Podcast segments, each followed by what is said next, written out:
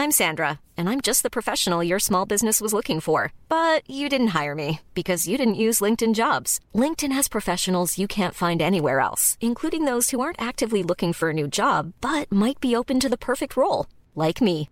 In a given month, over 70% of LinkedIn users don't visit other leading job sites. So if you're not looking on LinkedIn, you'll miss out on great candidates like Sandra. Start hiring professionals like a professional. Post your free job on linkedin.com/spoken today. When you're ready to pop the question, the last thing you want to do is second guess the ring. At Bluenile.com, you can design a one-of-a-kind ring with the ease and convenience of shopping online. Choose your diamond and setting. When you find the one, you'll get it delivered right to your door. Go to Bluenile.com and use promo code LISTEN to get $50 off your purchase of $500 or more. That's code LISTEN at Bluenile.com for $50 off your purchase. Bluenile.com code LISTEN.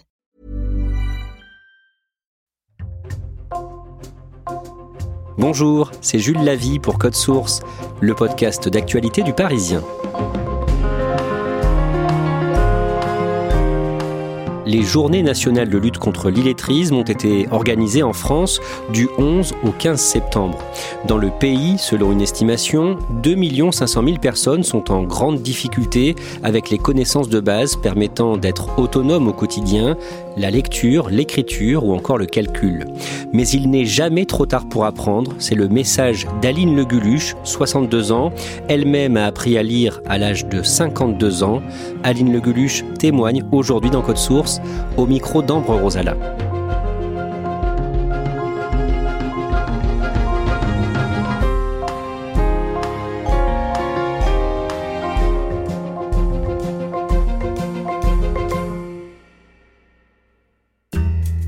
Quand je la rencontre, Aline Le Guluche est en pleine tournée de conférences à l'occasion des Journées nationales d'action contre l'illettrisme. Nous nous retrouvons à Bernay, en Normandie, juste avant qu'elle témoigne devant du public. Aline Le Guluche est née le 8 octobre 1961. Elle grandit dans un petit village des Yvelines, en région parisienne. C'est la dernière d'une fratrie de 8 enfants et ses parents sont paysans. Moi, dans ma famille, ce qui était important, c'était de se lever le matin et de travailler, s'occuper des animaux, s'occuper de, de la ferme, hein, des terrains, et etc. C'était une question de vie, quoi. C'était, fallait travailler pour manger. J'étais pas malheureuse, hein, bien au contraire. Hein. J'étais plutôt une enfant heureuse de, de gambader, de courir avec euh, et s'occuper des animaux. C'était pas, c'était pas un problème, ça, du tout. Aline ne va pas en maternelle et elle entre pour la première fois à l'école au CP quand elle a 6 ans. Son instituteur est très sévère et aller à l'école l'impressionne beaucoup. C'était un professeur sadique. Il tirait les cheveux, il tapait avec la règle, il mettait à la cave. Il y avait d'autres enfants qui avaient déjà touché un stylo et autres, mais moi pas du tout. Je n'avais pas ni touché de stylo, ni, ni eu de livre, donc c'était un peu compliqué. Donc je cassais les, plumes. Quand il a fallu apprendre les lettres, bah, je les mélangeais aussi. Donc euh, ça a été pour moi très difficile. Donc, euh, moi, je me suis aussi bloquée assez rapidement et je préférais, au bout du compte, je préférais ne plus écrire plutôt que d'être frappée sans cesse et humiliée sans cesse. J'ai rien appris sauf la peur. Aline ne sait ni lire ni écrire à la fin de l'année, alors elle redouble le CP. Mais la deuxième année est tout aussi difficile pour elle. Le mot n'est pas encore posé sur ses difficultés, mais elle souffre de dyslexie. Elle confond les lettres comme le B et le P ou encore le M et le N et elle a beaucoup de mal à reconnaître et reproduire les mots. Et son instituteur ne prend pas le temps de l'aider. Autour de moi, il n'y avait, y avait rien pour soigner euh, cette pathologie. Et il y a beaucoup d'enseignants qui trouvaient que c'était plutôt les imbéciles, euh, ou abrutis, ou tout ce que vous voulez comme nom d'oiseau, mais, euh, mais voilà, on n'était pas normaux. À la fin de sa deuxième année d'école, Aline ne sait toujours pas lire ni écrire, mais elle passe quand même en CE1. Elle se retrouve dans la classe d'un nouvel instituteur, Monsieur Beau. Il n'était pas froid comme une porte de prison, il était souriant. il m'a éduqué à la musique, au théâtre, à, raconter des histoires. Il était très pédagogue. Avec lui, j'étais pas punie en récréation. J'avais le droit de jouer. Et puis, il était gentil surtout. Alors je progresse un peu, il prend le temps avec les lettres, il, prend, il lit à ma place bien souvent. Voilà, il prend beaucoup de temps avec moi. Et du coup, euh, j'ai plus la boule au ventre quand je viens à l'école. Aline reste trois ans dans la classe de Monsieur Beau. Elle fait des progrès, mais elle a toujours énormément de difficultés en lecture et en écriture. Puis elle se retrouve avec d'autres instituteurs, beaucoup moins patients et compréhensifs, qui recommencent à la punir à la moindre faute d'orthographe. J'arrive en sixième, bah, je ne maîtrise pas la lecture et l'écriture. Puis moi, j'arrive à être une jeune ado et je ne supporte plus qu'on me maltraite, qu'on me parle méchamment. Donc je réponds. Et euh, j'essayais, j'ai essayé, franchement. Mais euh, voilà, à chaque fois, si j'avais un résultat correct, c'était tout de suite que j'avais triché, c'était toujours... Euh, donc moi je répondais, puis, puis à chaque fois je finissais par être arrogante et, et je finissais par être dans le couloir. Je me sentais euh, inutile à l'école. Aline ne veut pas passer son certificat d'études, l'ancêtre du brevet des collèges, parce qu'elle est sûre qu'elle ne l'aura pas. À la fin de l'année de quatrième, l'adolescente a 15 ans. Elle décide d'arrêter l'école et d'essayer de trouver du travail pour gagner sa vie. Là, on se pose la question, qu'est-ce que je vais bien pouvoir faire? Ben, On ne peut pas travailler n'importe où. Hein parce que j'ai travaillé dans des restaurants quand j'avais 14 ans pour me faire des sous, mais je prenais pas les commandes hein, parce que une fois j'ai pris les commandes, de toute façon c'était pas lisible, donc euh, c'est pas la peine. Dans une boulangerie, dans tous les métiers euh, commerciaux, on peut pas. Donc j'ai trouvé de travail en usine, une usine de pâtisserie. Je fabriquais de la pâte sablée, euh, donc voilà, c'était des pétrins, des sacs de farine à porter. Je fabriquais de la pâte feuilletée. J'aimais bien, ça me gênait pas de faire ça, mais, euh, mais c'était quand même très physique. C'est physique, c'est rébarbatif. Euh, quand on est lettré, on ne peut pas faire un travail de choix. Aline arrive à cacher à ses collègues qu'elle ne sait pas lire ou écrire. Et elle le cache aussi à ses amis. Quand elle va au restaurant, par exemple, elle fait semblant de lire le menu et attend que tout le monde ait commandé son plat pour choisir le même qu'un de ses amis. Elle n'en parle pas non plus à sa famille parce qu'elle a trop honte. Du côté de ma famille, c'était tabou, ça, on n'en parlait pas. Personne n'en parlait, on disait au juste, bon, dans notre famille, on n'est pas très doué. Euh, il y a beaucoup qui savent pas trop bien écrire les mots, mais c'est pas grave. On peut pas en parler parce qu'on n'aurait pas été compris. Enfin, j'aurais pas été comprise à l'époque du tout. Je me sentais pas assez forte non plus. La honte avait pris le dessus euh, et le manque de confiance en soi depuis longtemps. À 17 ans, Aline se marie avec Marcel, qu'elle connaît depuis qu'elle est enfant. Elle tombe enceinte la même année et l'une de ses sœurs l'accompagne chez son gynécologue pour suivre sa grossesse. C'était un, vieux monsieur très très gentil. Et ensuite, il c'est lui qui m'a tout fait en fait. Hein. Il m'a dit voilà, faut donner tel papier à la sécurité sociale, il faut remplir ça. Enfin, il le remplit, tac tac tac. Et, et puis euh, voilà, ma sœur m'a guidée aussi et ça s'est bien passé, impeccable. Mais ça aussi, hein, c'est compliqué. Hein. Moi, à l'époque, je suis tombée sur un gentil monsieur. Sinon, on sort de là avec notre carnet euh, de maternité. Je sais pas comment que ça marche, moi, ça, je sais pas. Puis je peux pas, je peux pas le lire. Pour toutes ces autres démarches administratives, Aline réussit à se faire aider en trouvant des parades. Elle dit qu'elle n'a pas ses lunettes et ne voit pas bien, ou bien qu'elle a les mains prises pour que quelqu'un lise et écrive à sa place. Aline attend une petite fille et décide de l'appeler Céline. Elle réussit à trouver son prénom sur le calendrier et elle s'entraîne à l'écrire pendant toute sa grossesse. Céline naît le 27 octobre 1979. Aline tombe à nouveau enceinte très rapidement et Fabrice naît l'année d'après quand Aline a 19 ans. Elle reprend ensuite le travail et quand elle a 30 ans, après 15 ans dans l'usine de pâtisserie, elle décide de chercher un poste ailleurs. Elle trouve du travail à la restauration d'un hôpital bien plus près de chez elle. Quand elle est embauchée, Aline doit seulement faire la plonge et le ménage. Mais ses employeurs lui demandent ensuite de changer de poste et elle est désormais chargée de la préparation des entrées pour les repas des patients. Les menus changent tous les jours et chaque matin, elle doit récupérer une liste de tous les produits nécessaires, puis noter sur un autre papier tout ce qu'elle prépare. Il fallait lire, comprendre et recopier euh, la fabrication qu'on avait faite. Par chance, on faisait ça à deux. Donc, euh, moi, je prenais toujours euh, le travail manuel. Moi, je fabrique, voilà, les 150 tomates ou la macédoine de fruits, tout ça. Moi, je fais. Et puis, ma collègue s'occupe des comptes, et, etc., l'écriture. Mais euh, petit à petit, j'ai ramené donc ces listings à la maison pour les écrire, pour les, les déchiffrer de mon mieux euh, apprendre à les lire et puis les menus aussi. J'ai tout ramené à la maison pour euh, apprendre par cœur, faire des lignes, des lignes, des lignes pour écrire le mot betterave sans faire de faute, pour euh, me dissimuler parmi tous ces gens qui savent. C'est fatigant, c'est éprouvant, c'est ça m'angoissait tout le temps. J'avais la boule au ventre tout le temps. Je me suis améliorée un peu. Voilà, j'ai fait de mon mieux, mais quelquefois je faisais des fautes. Alors, euh, j'avais le droit des, moqueries. J'ai eu la honte. euh, Voilà, c'est le mal-être.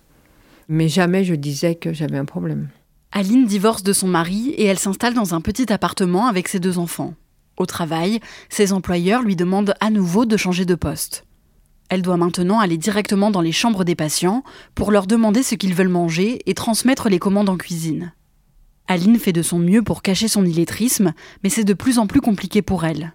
Un jour, elle apprend qu'un collègue est absent parce qu'il suit une formation de remise à niveau. Aline voudrait faire pareil, alors elle fait une demande à son employeur. Entre le travail qui allait mal et moi qui me sentais mal, tout allait mal, de mal en pire. Euh, J'avais demandé à ma fille de me faire des courriers pour retourner à l'école. Mais euh, les courriers, ils n'en ont pas tenu compte puisque c'était bien écrit. J'avais pas besoin selon eux puisque je m'étais jamais plaint de rien. Et puis je remplissais le- leur code, je remplissais leur travail. J'étais jamais en retard, je, je demandais rien. Bah non, en fait, je leur suffisais. Sauf que moi-même, je me suffisais pas à moi-même. Et c'était ça l'important. Les années passent et Aline va au travail chaque jour avec la boule au ventre, de peur qu'on ne remarque qu'elle est illettrée. En 2013, l'année de ses 52 ans, elle se lève un matin avec la ferme intention de parler de son problème à sa direction. Je me lève le matin, je dis dans cette journée, il faut vraiment que j'aille à la DRH. Pendant mon travail, il faut vraiment que je, que je pousse la porte et que je raconte. euh. Donc je m'étais motivée, motivée, motivée. Et euh, voilà, j'ai eu le courage, j'y suis allée. Et là, j'ai vidé mon sac. Je lui ai dit voilà, j'ai besoin de retourner à l'école parce que, parce que voilà, j'ai des problèmes avec la lecture et l'écriture. Et euh, je suis allée à l'école, mais je ne peux pas faire un courrier, je ne peux pas évoluer, je peux rien faire. Je me sens mal au travail, je me sens mal dans ma vie. Il faut, il faut m'aider. Euh, C'était vraiment un appel au secours. J'ai raconté quelques anecdotes, euh, j'ai même pleuré. J'avais jamais vidé mon sac, jamais. Jamais. Donc ça fait un poids. Mais elle m'a écouté jusqu'au bout et puis elle m'a promis de faire quelque chose pour moi. C'était le début, euh, le début d'une nouvelle vie. L'employé des ressources humaines rappelle Aline la semaine d'après. Elle lui annonce qu'elle a trouvé une école de remise à niveau à Paris, à une soixantaine de kilomètres de chez elle. C'est une formation pour adultes où elle pourra apprendre à lire et à écrire avec l'aide d'un professeur. Aline commence sa formation en novembre 2013. Pour aller à l'école à Paris, il faut savoir prendre le bus, il faut savoir prendre le train et le métro. Et pour tout ça, il bah, faut savoir lire. Et voilà, encore un problème supplémentaire. Mais euh, je me suis fait aider par mes enfants, je me suis fait aider autour de moi. J'ai fait un voyage euh, de reconnaissance, on va dire. Et ensuite, j'y suis allée euh, tranquillement. Tranquillement, non, pas tranquillement, on n'est jamais tranquille. Mais je suis partie deux heures à l'avance et puis je suis arrivée à l'heure avec, euh, avec beaucoup d'angoisse. Je me suis perdue un peu, mais bon, ça va. Et puis donc j'arrive là-bas et je me dis, euh, qu'est-ce que tu fais là, ma pauvre fille? Aïe, aïe, aïe, t'es sûre de ton choix? Si tu rentres, il faut aller jusqu'au bout et voilà. Donc je suis rentrée et j'étais jusqu'au bout. Aline suit la formation tous les vendredis matins. Elle est dans un groupe d'une quinzaine d'élèves, tous adultes, jeunes ou moins jeunes. Le premier cours, personne n'ose vraiment se parler. Mais au fil des semaines et des heures de classe, la solidarité s'installe entre les élèves. On s'est ouvert les uns auprès des autres, on a beaucoup parlé. On avait l'envie de partager, de partager ensemble nos méconnaissances et, nos connaissances, parce qu'on a tous des connaissances. Et Cathy, notre, euh, notre prof, elle nous a demandé de ramener des documents du travail, des documents administratifs pour pouvoir travailler dessus, parce que la lecture et l'écriture, c'est pas seulement les livres que l'on a en primaire, c'est pour nous adultes eh ben, ce qu'on a tous les jours, hein, nos contrats de travail, nos fiches de travail, euh, nos plannings, euh, les allocations pour certains, euh, les, papiers de mairie pour d'autres. Moi, ça m'a permis de ramener des, papiers du, notaire. Et l'un dans l'autre, on y a tous trouvé du bonheur, hein, des, des éclaircies, des lumières. Et puis, ça nous a permis de tous aller de l'avant. À la maison, je travaillais beaucoup avec mon ordinateur sur, euh, avec YouTube, par exemple. Euh, J'ai trouvé des dictées pour le CP. C'est bien. C'est pas grand chose, mais il faut bien commencer. Et c'est par le CP qu'on commence. Faut pas avoir honte, hein, c'est comme ça. CP, CE1, CE2, voilà. Et là, on a quand même un peu plus de base, un peu plus euh, d'assurance, de connaissance aussi. La clé, c'est de pas avoir honte. Et il n'y a rien de ridicule. Y a le ridicule, on s'en fiche. La classe de remise à niveau dure six mois. À la fin, Aline fait toujours des fautes et la lecture n'est pas complètement fluide pour elle, mais elle a déjà de bonnes bases. Elle continue de travailler chez elle, puis elle fait une demande de validation des acquis de l'expérience, une VAE. Cette mesure permet à des personnes sans diplôme de faire valider leur expérience dans le monde du travail pour obtenir une certification professionnelle. Pendant de longs mois, Aline monte alors un dossier d'une cinquantaine de pages qu'elle fait relire et corriger par sa direction pour tenter d'obtenir un CAP service hôtelier. Un an et demi après avoir commencé son dossier, elle se rend à l'examen final, un oral devant des professionnels de son secteur. J'avais peur de perdre mes moyens. Je perdais mes moyens même. Je, entre ma gauche, ma droite, je, me perds. Oh là là là là, quelle angoisse. J'ai tenu bon, j'ai respiré. Arrivé devant, hop, j'ai plus eu peur. Ça, ça a coulé d'office. Et ben voilà, je suis passée.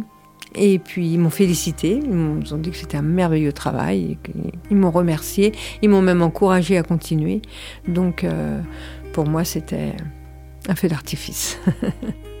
Même si les commentaires du jury sont très encourageants, Aline ne sait pas encore si elle a son diplôme. Les résultats officiels arrivent dans une enveloppe quelques semaines plus tard. Je l'ouvre et puis euh, je me dis euh, j'ai réussi ou j'ai pas réussi. Dans ma tête c'était un mélange de d'angoisse et du coup j'arrivais pas trop à bien lire en plus ce qui était écrit. Et puis euh, après je, tire comme ça, je vois quand même le diplôme. Je ah je l'ai. Bah, j'ai vaincu quoi. J'ai vaincu, j'ai gagné, j'ai mérité. Certains m'ont dit que c'est pas grand-chose un CAP, c'est bon, mais qu'importe. Moi, mon CAP, il vaut, euh, il vaut tout l'or du monde. Après l'obtention de son CAP, Aline décide d'écrire un livre pour raconter son histoire. Elle écrit à son rythme et son livre J'ai appris à lire à 50 ans est publié aux éditions Prisma en septembre 2020. C'était dingue un truc de fou. En plus, c'est moi qui l'écris. J'ai pas dit à quelqu'un de l'écrire à ma place. J'ai dit de le corriger. Mais personne ne l'a écrit à ma place. Ce livre, c'est pour les gens en situation d'illettrisme que je l'ai fait. Pour leur dire qu'ils sont pas seuls. Ils sont pas seuls dans cette misère d'incompréhension, dans cette misère de vie. Et je l'ai fait en audio aussi. Pour qu'ils puissent euh, l'entendre s'ils peuvent pas le lire. Qu'ils puissent euh, le lire et l'entendre en même temps. Ça aide aussi.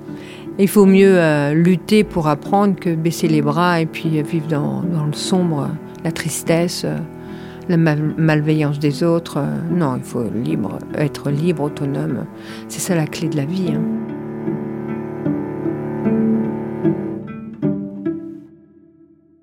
Ambre, tu l'évoquais dans ton reportage, Aline Le Guluche donne des conférences sur le sujet, elle a donc écrit un livre. Est-ce qu'aujourd'hui elle est un peu devenue une porte-parole de la lutte contre l'illettrisme? Oui, c'est ça, elle témoigne régulièrement lors de conférences, elle rencontre aussi euh, souvent des associations qui luttent contre l'illettrisme en France et surtout elle est devenue l'ambassadrice d'un programme lancé par la marque Lancôme qui vise à lutter contre l'illettrisme chez les femmes. Donc c'est vraiment un combat qu'elle mène au quotidien et tout ça elle le raconte d'ailleurs dans un deuxième livre qu'elle a écrit. Euh, encore une fois, et qui s'appelle Mon combat contre l'illettrisme et qui est sorti le 7 septembre euh, aux éditions Prisma. Merci Ambre Rosala. Cet épisode de Code Source a été produit par Thibault Lambert, réalisation Julien Moncouquiole. Je redonne les références du livre d'Aline Leguluche, J'ai appris à lire à 50 ans. C'est publié aux éditions Prisma. Si vous êtes directement concerné par l'illettrisme, un numéro vert est disponible pour vous aider, le 0800 11 10 35, un numéro à retrouver sur la fiche de ce podcast. Code Source est le podcast quotidien d'actualité du Parisien. Vous pouvez nous écrire code source at leparisien.fr.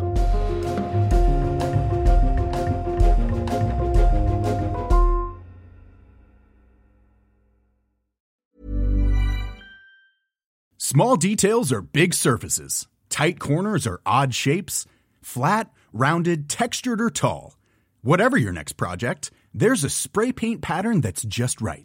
Because Rust new Custom Spray 5 and 1 gives you control with five different spray patterns. So you can tackle nooks, crannies, edges, and curves without worrying about drips, runs, uneven coverage, or anything else. Custom Spray 5 and 1.